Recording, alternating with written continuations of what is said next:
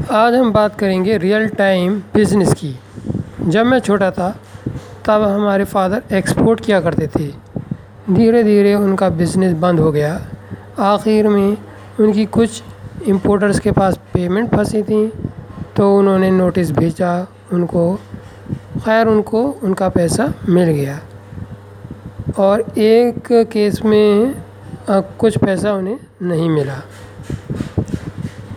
अब इसी तरीक़े से जितनी भी कंपनीज़ हैं, वो भी रियल टाइम में स्ट्रगल करती हैं अपने क्लाइंट से कि वो उनको, उनका ऑर्डर दे दें और उसके बाद ऑर्डर का पेमेंट मिल जाए।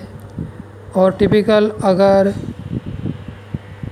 उनके क्लाइंट फ्रॉडी हैं तो बिज़नेस को नुकसान होता है और हल्के हल्के बिज़नेस बंद हो जाता है।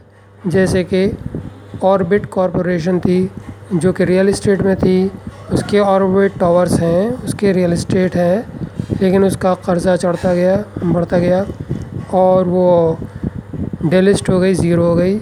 ऐसे ही लवासा का प्रोजेक्ट था, जो कि दस बारह हज़ार करोड़ का था, उसके बाद उस पर तेरह हज़ार करोड़ रुपए का कर्ज़ा चढ़ गया।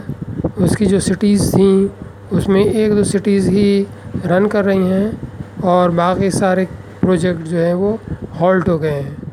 अब दूसरे लोग उसमें इंटरेस्ट ले रहे हैं और आने वाले वक्त में हो सकता है कि वो रिवाइव हो जाए।